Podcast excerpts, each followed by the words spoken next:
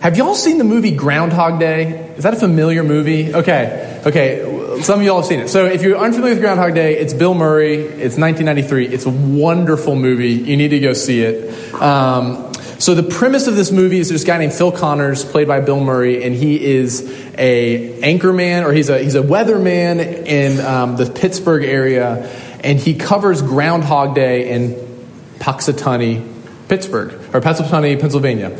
Um, and so he goes to Punxsutawney to see the the groundhog on February second. And as the movie starts off, you discover that this guy is a total jerk. Like he is incredibly self-centered. He's a, he's a total jerk. He doesn't care about anyone but himself. Um, and you find that, that, that, he finds himself in a time loop. He wakes up the next day. This is total spoiler alert if you haven't seen it, but it's from 1993, so I guess it's okay. Um, he wakes up the next day and it's February 2nd again. And he lives through the day again. And he does this over and over and over and over again. And he's stuck in, um, in Groundhog Day over and over and over again. And um, and at the end, towards the end of the movie, oh, the other thing, important thing is that he's the only one that he that knows that he's in this time loop. Like everyone else goes through the day if this was the first time happening it, and he's the only one who knows that it's happened again. And so the last day, last time he goes through the day, he uses his knowledge of the town that he's learned from walking through the day hundreds, thousands of times um, to do as much good as possible for people.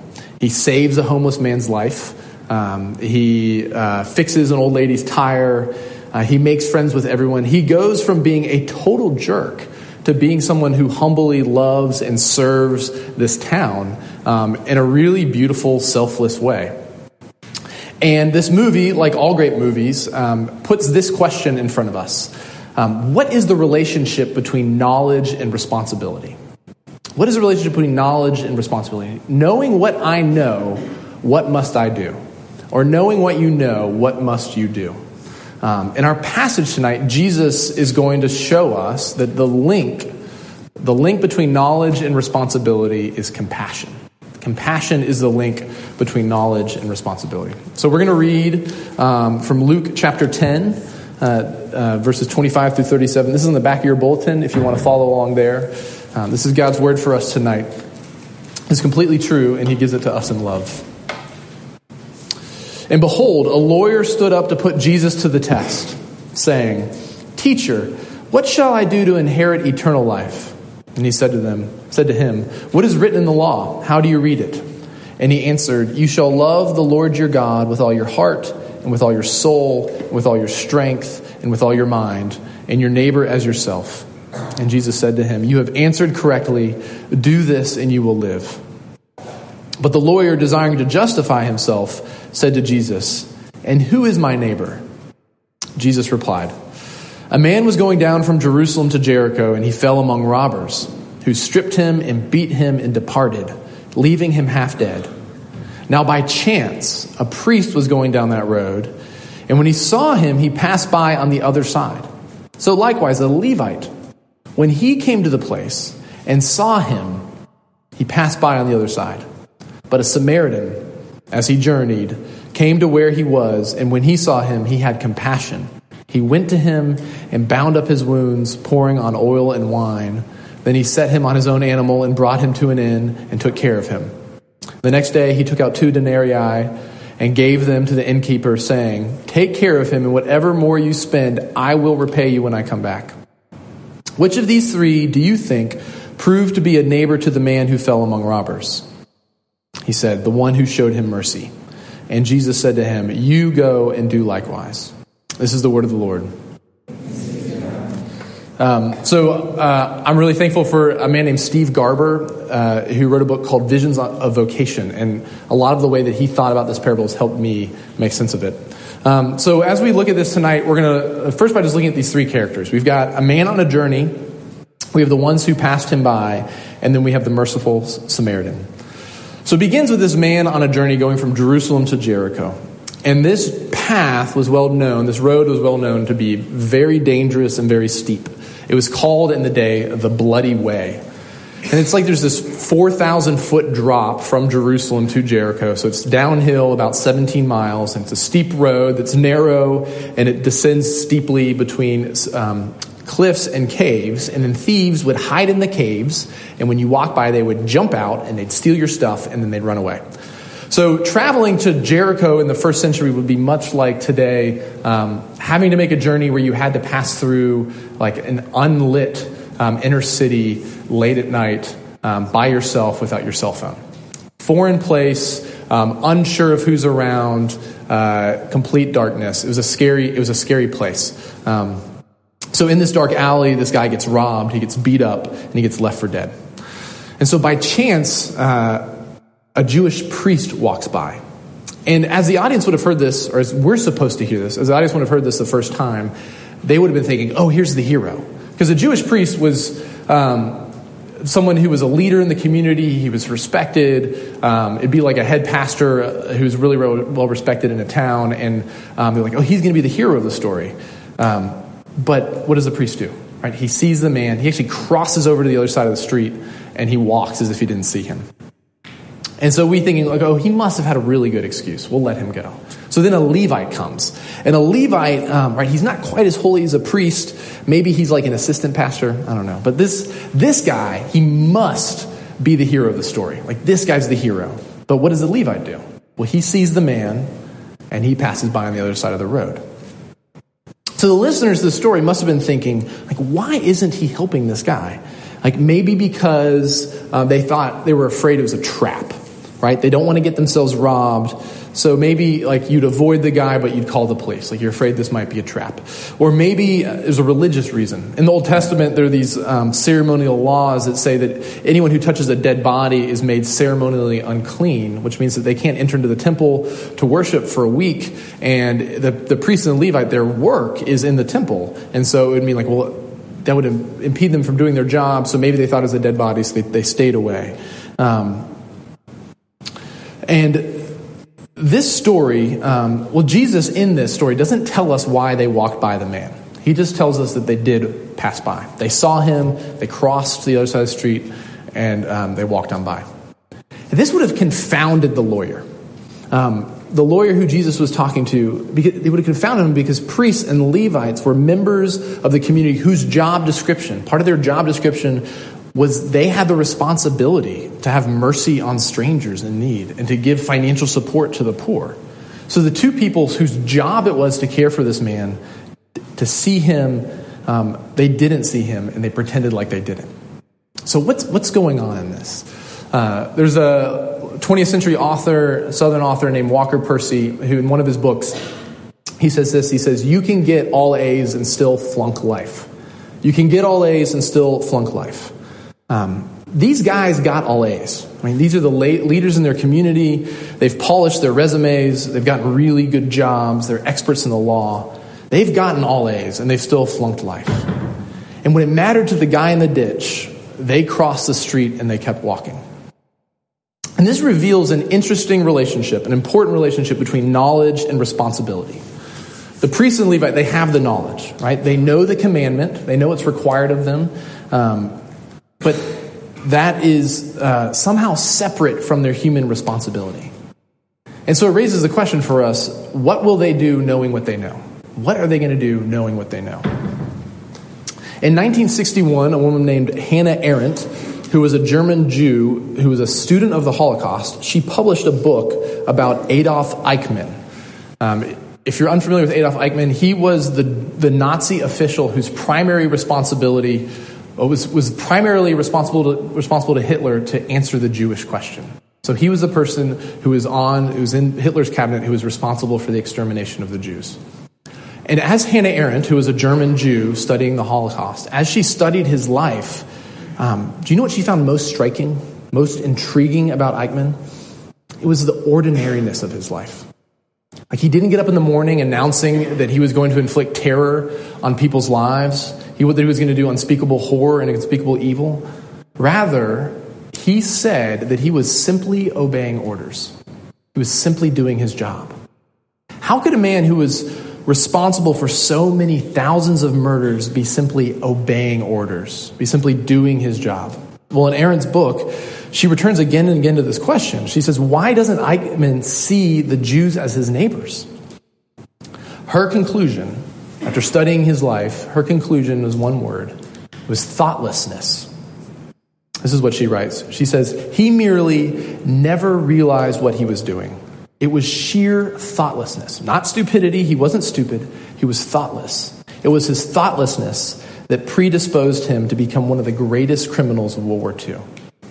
And at his, tri- at his trial, Eichmann protested his charges. He actually protested the charges against him. He said this He said, um, With the killing of the Jews, I had nothing to do. I never killed a Jew or a non Jew for that matter. I never killed any human being. I never gave an order to kill a Jew or a non Jew. I just didn't do it.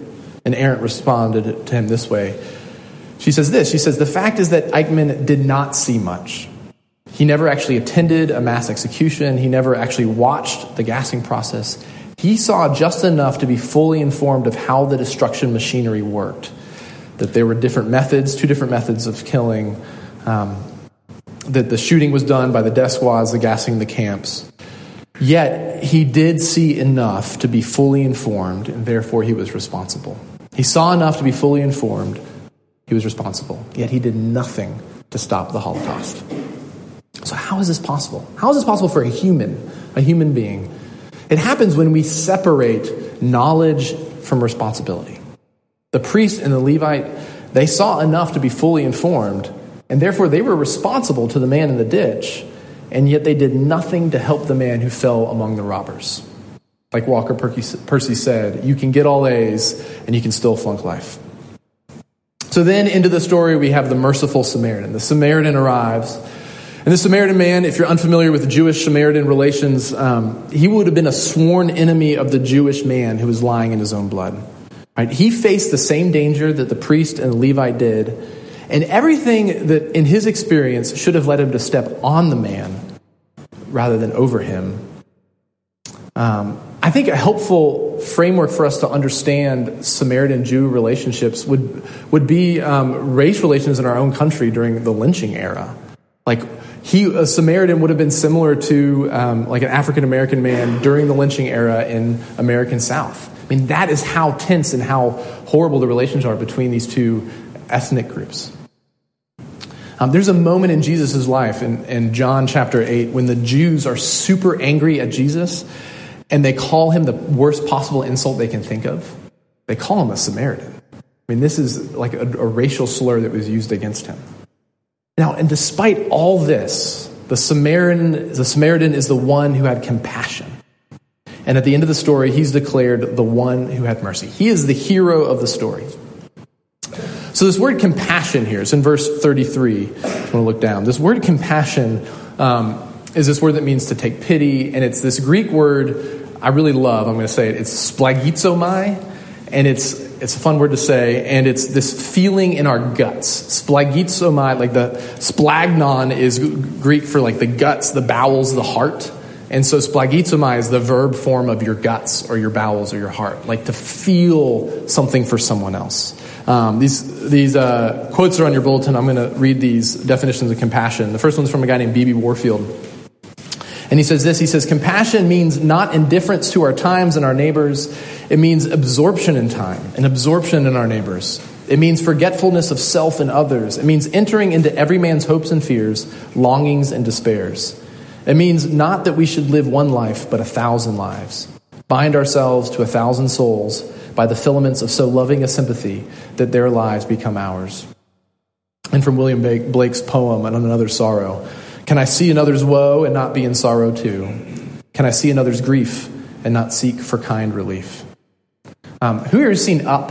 All familiar with the Pixar movie Up? Right? Do you guys remember the first time you saw the opening sequence, the love sequence between Carl? Right? Right? You feel it. Ellie and Carl.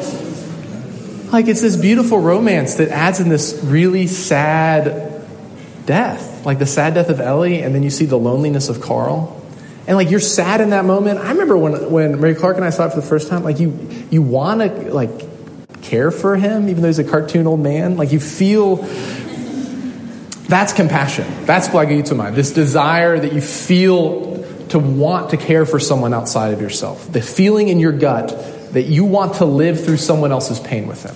Compassion is the feeling in your gut that you want to live through someone else's pain with them. And this is how Jesus related to people in need. We see this word, compassion, is often used to describe Jesus and how he related to people. In Matthew 9, Jesus sees this crowd of people and he has compassion on them. And, and, it says that he sees them, that they were harassed and helpless like sheep without a shepherd, and we're told he had compassion. And then in Matthew 14, it's the story of Jesus feeding, miraculously feeding 5,000 people. And we're told why. It's that he had compassion on them. He saw a great crowd and had compassion on them. Um, there's stories of him healing blind people and restoring lepers and driving demons out of a child and raising the son of a widow from a dead. And all of these were told he was moved by compassion. He saw their need, he had compassion, and he did the necessary thing. Compassion is the link between knowledge and responsibility, the link between seeing the need and doing the necessary thing. We see this in verse 33, the end of 33. Look at this with me. He says, The Samaritan, um, when he saw him, he had compassion and he went to him and bound up his wounds. Saw him, had compassion, and went to him. Compassion is the link between knowledge and responsibility. And compassion has a cost. We see this following that when he when he goes to him, he, he binds up his wounds. He puts them on his animal. He brings them to an end. He takes care of him. He pays for his um, his hotel bill, and he tells the innkeeper, if there's any other expense, I'll take care of it. So there's a social cost, right? The social cost of the Samaritan man helping a Jewish man. Um, he was affirming the dignity of his enemy. There's a schedule cost, right? He was on the road too. He was going somewhere. He was interrupted wherever he was going, whatever he had to do. He interrupted that to care for this man. And a financial cost. Two denarii is about two days' pay. And on top of that, he agreed to pay any additional cost. So compassion has a cost. And compassion also has a call. Um, the story is in the context of Jesus having this conversation with the lawyer, and the lawyer asks him, What must I do to inherit eternal life? And Jesus responds by giving him the law of God that you must love the Lord your God with all your heart, your soul, and your strength and your mind, and must love your neighbor as yourself. He's summarizing the Old Testament law, which required of God's people. And then um, he says, uh, that's how the, the lawyer summarizes it, and then Jesus says, You've got it. That's how to do it. And then we're told the lawyer wants to justify himself. He wants to prove himself to Jesus. And he asks Jesus, So who is my neighbor? And Jesus answers with this parable. And what he's teaching him and teaching us is that um, loving your neighbor can't be faked. Loving your neighbor can't be faked. So, what does this look like? like what does this look like for us? What does this look like for you at Wake Forest? Um, it's worth saying that Wake Forest is a place that you can get all A's and still flunk life. Um, you can spend four years here polishing your resume to get that job with the extra zero and the clear path to promotions, to make it to the top, and to realize that you've flunked life. Um, I, uh, I was talking to a friend today who's a camp- campus minister at Stanford University, and he said that as he's, he's recently moved to Silicon Valley and he's gotten to know some Christians who are high up in like Google and um, Apple and Google X, which is their moonshot company where they're doing all this future stuff. And he said he's getting to know these men who are in their 40s and they've got the dream job, right? Um, they are, are discontent. Um, they they did it, they achieved it, and they are like mourning that they work too much and they don't have a work life balance. And um, my friend was saying that he had to repress a laugh because they were saying, oh, like, what if we just like moved to the mountains and opened a food truck? Like they were so, um, they'd done it. They got all A's. Um, they're at the top, and their experience there is like, it's, it's not worth it. Um, it's, it's not worth it. Um, so you see this, you can get all A's and still flunk life in your achievement, like with your academics or wherever you're headed with your resume. And you can also do it in your relationships, right? You can see your neighbor and have knowledge of their suffering and never do anything about it. So, the question for us, for me and for you from Jesus in this text, is knowing what you know, knowing what we know, what are we going to do? Who are the people amongst us here at Wake, here in Winston-Salem, who are in need of a neighbor?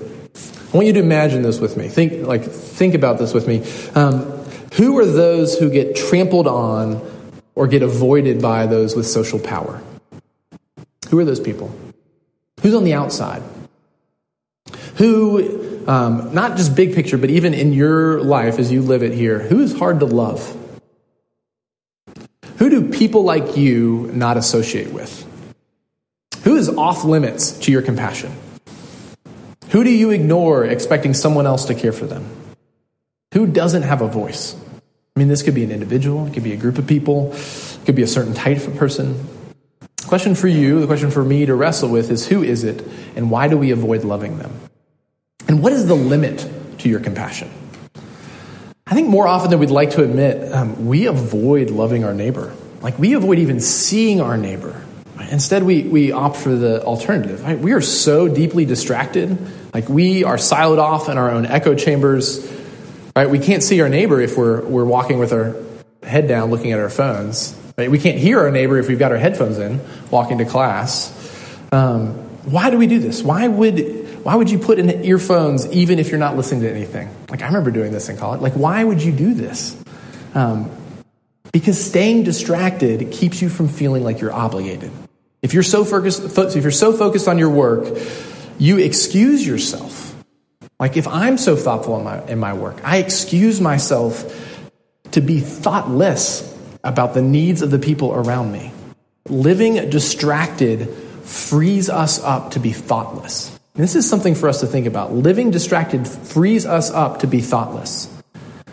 Um, and the scary thing about that is that means that, that we are far closer to Eichmann, to Adolf Eichmann, than we care to ever think or imagine. Thoughtless about our decisions, thoughtless about how they affect our neighbors, our neighbors who bear the image of God. And even if we do see our neighbor, we still so often avoid compassion. Why do we do this? It's because, because the world is so painful. It's so broken. I'm, like I, I've a, maybe you think like I've walked through enough mess relationally. I don't want to do that again. I want to keep that at arm's distance. I don't want that to affect me. I'm going to choose not to love, to keep my head down, to get out of these four years, and to choose not to love. Um, compassion has a cost, right? We see that from the Samaritan that it has a social and a schedule and a financial cost. And if you choose to be responsible for your neighbor, it's going to hurt and it's going to be messy. You're going to be late to stuff. It's going to cost you money.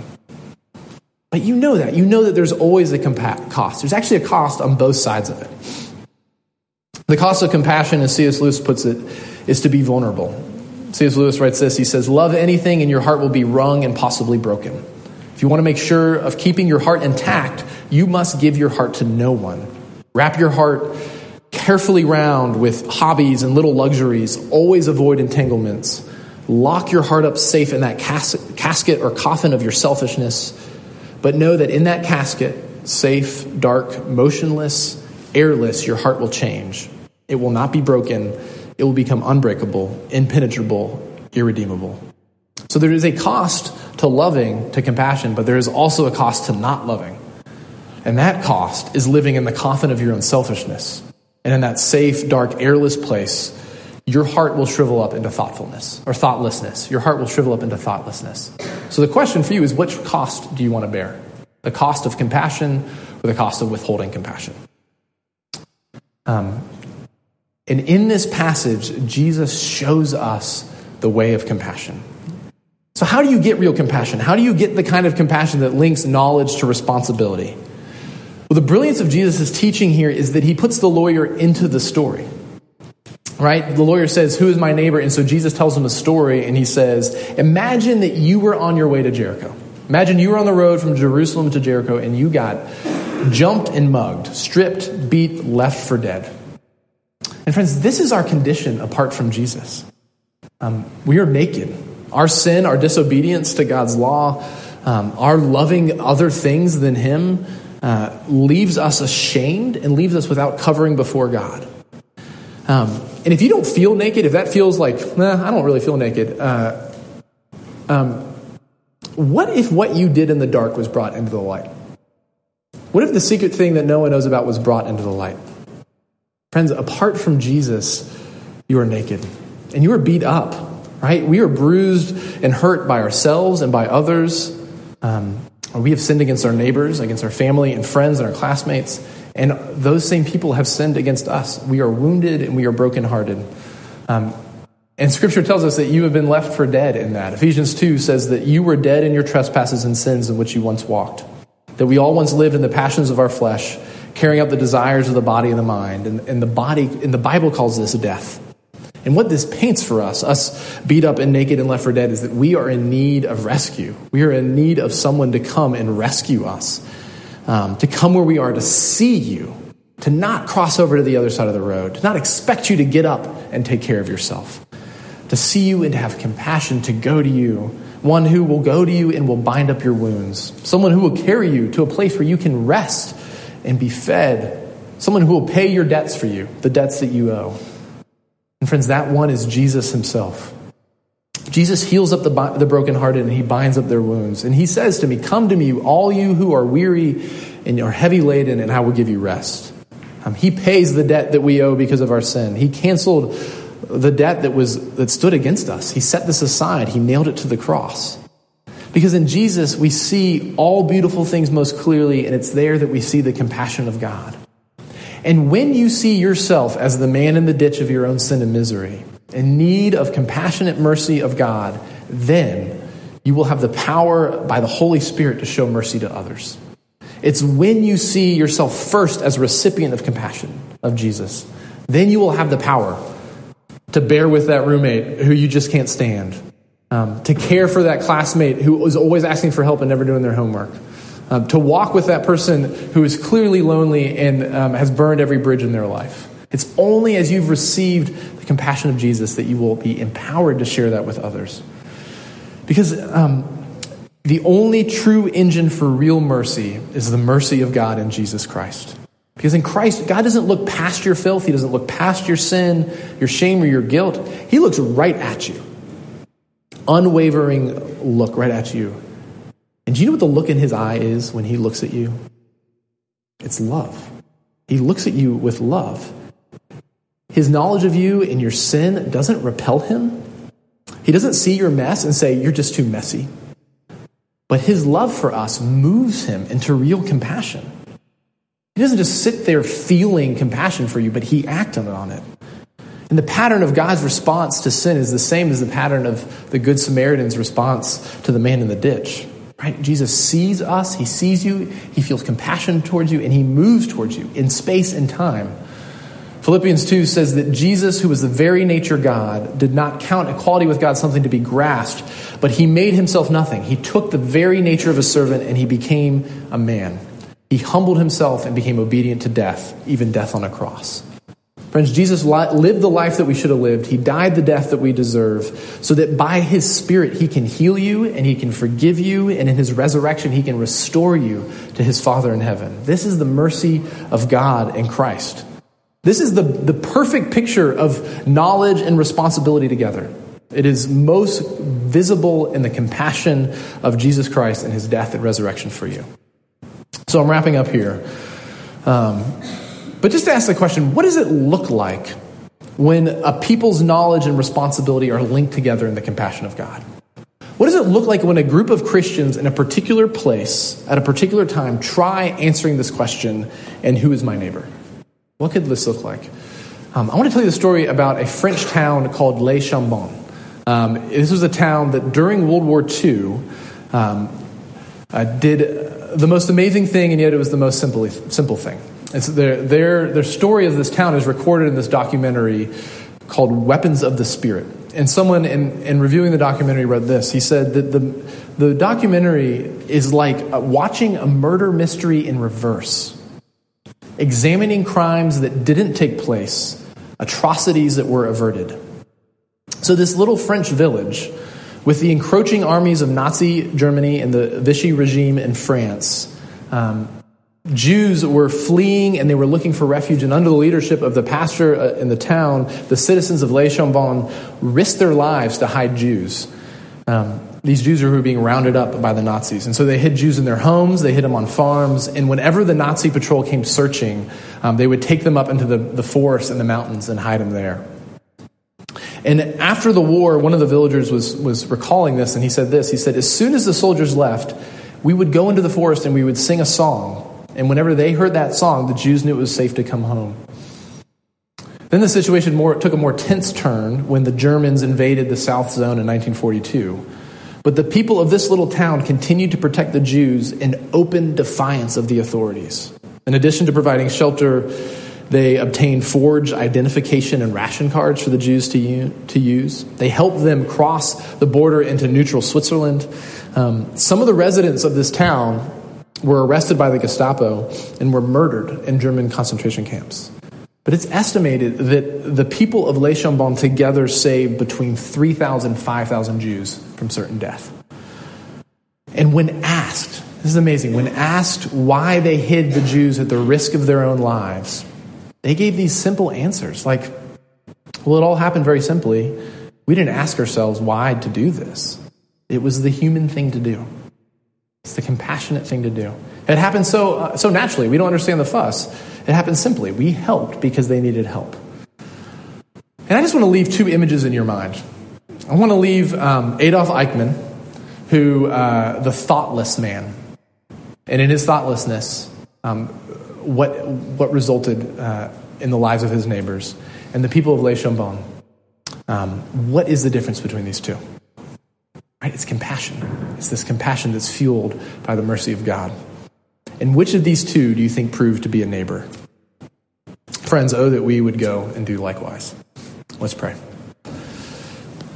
Um, Jesus, we, we thank you for the way that you told stories. Um, that uh, when we dive beneath the surface, we see that you are answering, asking answering these deep questions about what it means to be human. Um, Lord, we thank you that the way that your kingdom moves forward is in compassion.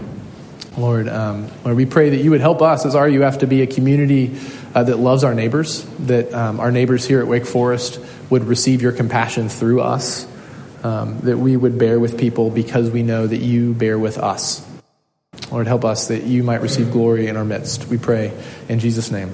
Amen.